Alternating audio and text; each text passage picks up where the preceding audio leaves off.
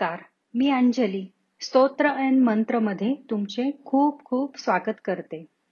आज आपण शिकणार आहोत श्री गणपती स्तोत्राचा अर्थ. तर नीट ऐका हा. तर या गणपती स्तोत्रामध्ये पहिली ओळ आहे श्री गणेशाय नमहा नारद उवाच. याचा अर्थ आहे श्री गणेशाला नमस्कार असो. महर्षी नारद म्हणाले प्रणम्य शिरसा देवं गौरीपुत्रं विनायकं। भक्तावासं स्मरे नित्यं आयुः कामार्थसिद्धये। या पहिल्या श्लोकाचा अर्थ आहे गौरीचा म्हणजेच पार्वतीचा मुलगा श्री गणेश यास नतमस्तक होऊन नमस्कार करावा. आणि आपले आयुष्य वाढावे सर्व इच्छा पूर्ण व्हाव्या आणि संपत्ती मिळावी ह्यासाठी भक्तांचे आश्रयस्थान असलेल्या विनायकाचे म्हणजेच श्री गणपतीचे स्मरण करावे.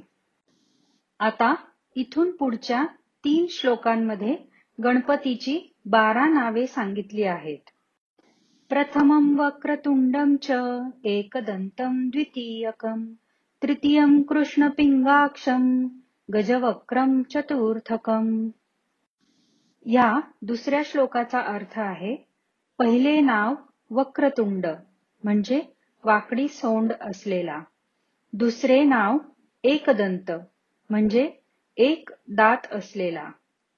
तिसरे नाव कृष्ण पिंगाक्षम म्हणजे काळे भुरे डोळे असलेला. आणि चौथे नाव गजवक्रम म्हणजे हत्तीप्रमाणे शरीर असलेला. असं आहे.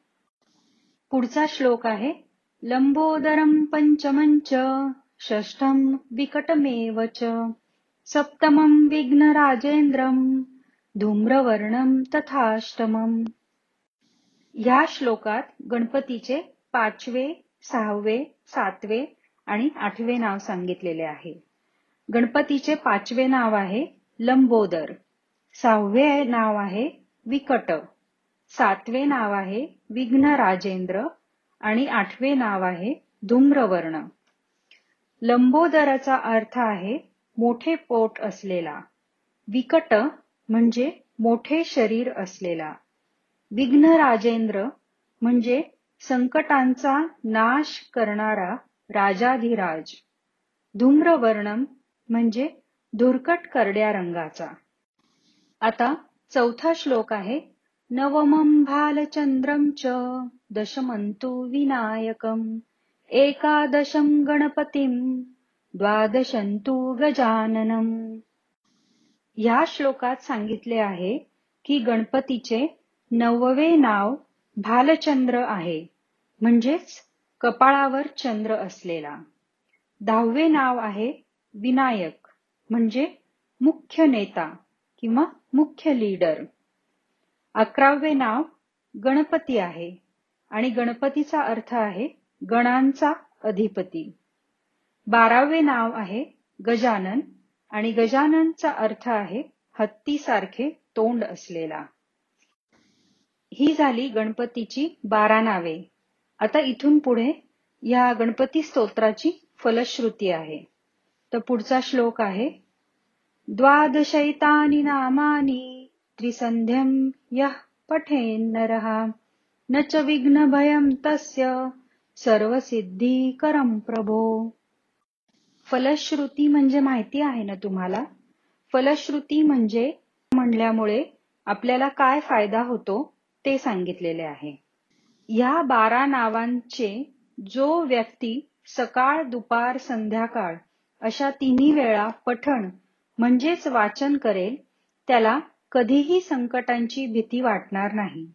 अशा प्रकारचे प्रभूंचे स्मरण सर्व प्रकारचे यश देणारे आहे. असा हा पाचव्या श्लोकाचा अर्थ आहे. सहावा श्लोक आहे विद्यार्थी लभते विद्याम धनार्थी लभते धनम पुत्रार्थी लभते पुत्रान मोक्षार्थी लभते गतिम याचा अर्थ आहे या स्तोत्राच्या वाचनाने ज्याला विद्या पाहिजे त्याला विद्या मिळते. ज्याला धन पैसे संपत्ती पाहिजे त्याला ते मिळते. ज्याला पुत्र पाहिजे त्याला पुत्र मिळतो. आणि ज्याला मोक्ष पाहिजे त्याला मोक्षही मिळतो. कळतोय ना तुम्हाला श्लोकांचा अर्थ? आता आपले फक्त शेवटचे दोन श्लोक राहिलेले आहेत. तर सातवा श्लोक आहे जपेद गणपती स्तोत्रम षड्भिर मासैहि फलम लभेत। संवत्सरेण सिद्धिं च लभते नात्र संशय।